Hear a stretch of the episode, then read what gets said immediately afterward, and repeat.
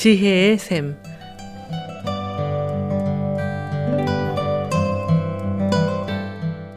매주 월요일부터 금요일까지 각 분야의 전문가를 모시고 우리 삶에 필요한 말씀을 듣는 지혜의 샘. 오늘은 AP 리커버리의 손재열 디렉터께서 말씀해 주시겠습니다. 안녕하십니까. 손재열입니다. 오늘은 경계에 대한 말씀을 드리고 싶습니다. 나라마다 경계가 있죠. 대한민국은 동경 124도에서 132도 사이, 또 북위 33도에서 43도 사이의 범위에 위치하고, 그래서 영공, 영해, 영토가 확립되어 있고, 또 모든 독립처마다 어디 어디가 우리 주소라고 이렇게 정해져 있고, 그래서 경계가 있죠. 그래서 그 선, 경계를 넘게 되면 침범, 침입이 돼서 문제가 발생하죠. 그러면 이와 관련해서 개인의 경계에 대해서도 알아보고 싶습니다.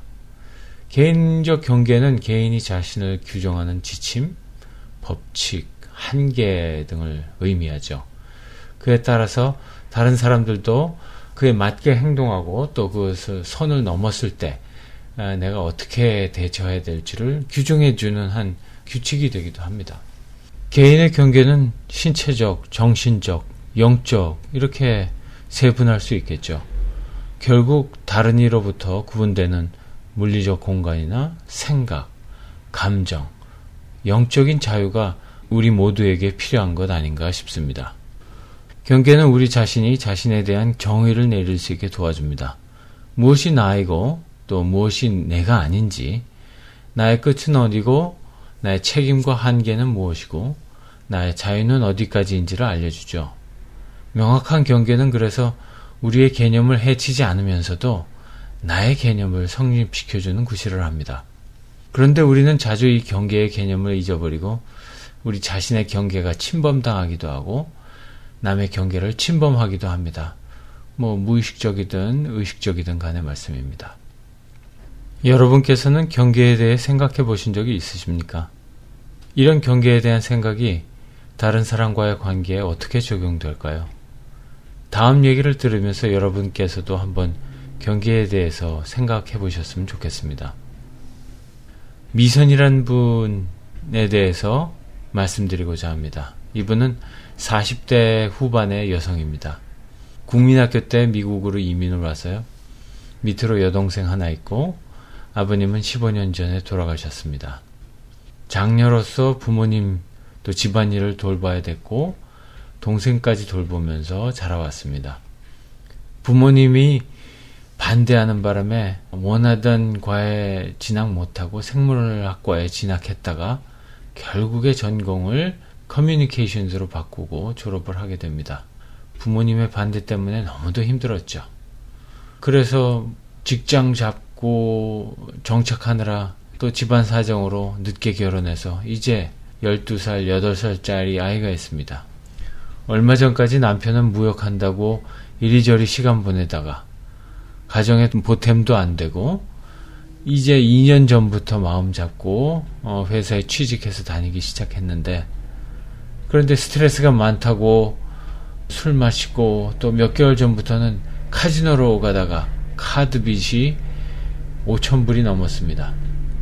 친정 어머니는 2년 전부터 거동이 힘드셔서 그래서 어머님을 어, 집에 모셨고 남편 눈치 보느라고 전전긍긍하고 있습니다. 동생은 언니만 믿고 1년에 몇 번 들여다보지도 않습니다.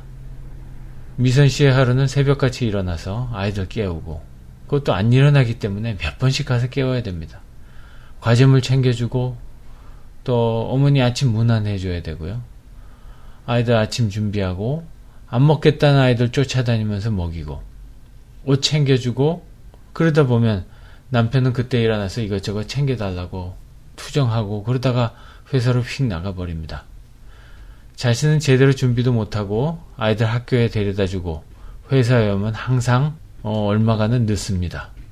매일 이렇게 바쁘게 살다 보니까 자신을 위한 준비가 안 돼서 회사에서 요구하는 추가 교육이나 또 진급 시험을 번번이 미루다 보니까 눈치가 많이 보입니다. 그래도 직장이 있는 것이 다행이라 생각하고 자신의 동료와 후배들이 위안이 된다고 자유하면서 일하고 있습니다. 부하 직원들은 자주 자신의 책상에 와서 떠들고 가는데 그 사람들 얘기 들어주다 보면 내일이 미뤄지고 또 아는 경우에 부하 직원들이 일을 부탁하러 와서 일까지 떠맡기고 갑니다. 부하 직원이 잘 못하겠다고 도와달라고 때를 쓰면 거기에 대해서 뭐라고 얘기는 못하겠고 그래서 일을 하다 보면 상사가 지시한 일을 제대로 처리하지 못해서 맨날 지적을 받고 어 그러면 자존심이 상합니다. 그렇지만 자신이 생각해도 자신은 이리저리 치이기만 하는 것 같지만 그 순간이 지나고 나면 똑같은 일이 반복이 됩니다. 부하 직원들은 잘 통제가 안 되고 상사에겐 지적받고 그렇게 회사를 다니고 있습니다. 눈치를 보면서 조금 일찍 나와서 애들을 픽업을 하고요. 그래서 또 애들 숙제하라고 쫓아다니고 씨름하고 그러다 저녁 준비하고 그러다 보면 저녁 시간이 훌쩍 가 있습니다. 아, 밀린 집안일을 또 그 후에는 하고 늦은 저녁에 아이들 신랑의 끝에 재우고 나면 남편은 아무것도 안 하고 거실에서 스포츠 보고 있고 그러면 화가 납니다. 하지만 말은 못하고 그냥 들어와서 어, 어머니랑 같이 얘기 좀 하다가 연속극 한 편 보고 한숨 돌리다가 그러고 잠이 듭니다. 이것이 바로 미선 씨의 일상적인 하루인 것 같습니다. 이 예문을 들려드리면 많은 어머니들이 내 얘기랑 비슷하다 이렇게 말씀들을 하십니다. 그럼 그렇게 살아오셨으니 앞으로 계속 이렇게 사는 게 당연한 건가요? 그러면 나는 왜 이럴까 생각해 보신 적은 없습니까? 여러분이 과연 미선이라면 어떻게 하시겠습니까? 그럼 다음 시간에 연결해서 생각을 해보도록 하겠습니다.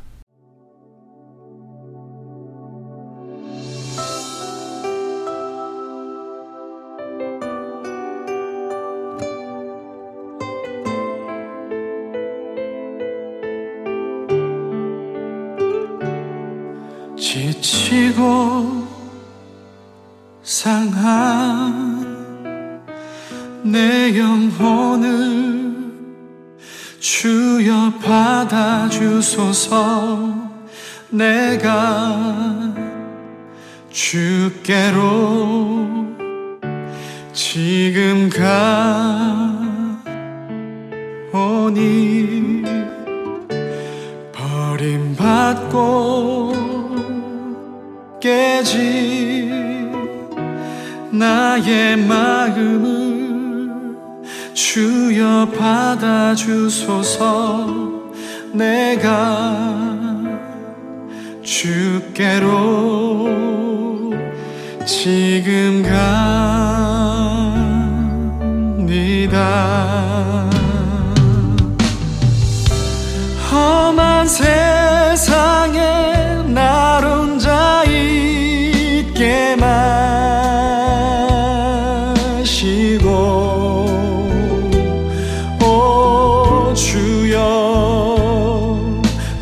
나를 인도하소서.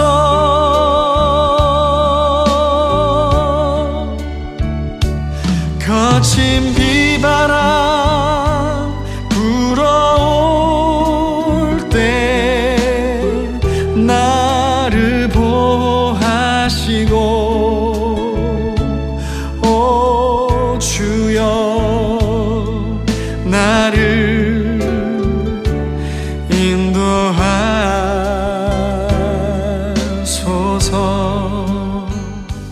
지혜의 샘, 지금까지 AP 리커버리의 손재열 디렉터께서 말씀해 주셨습니다.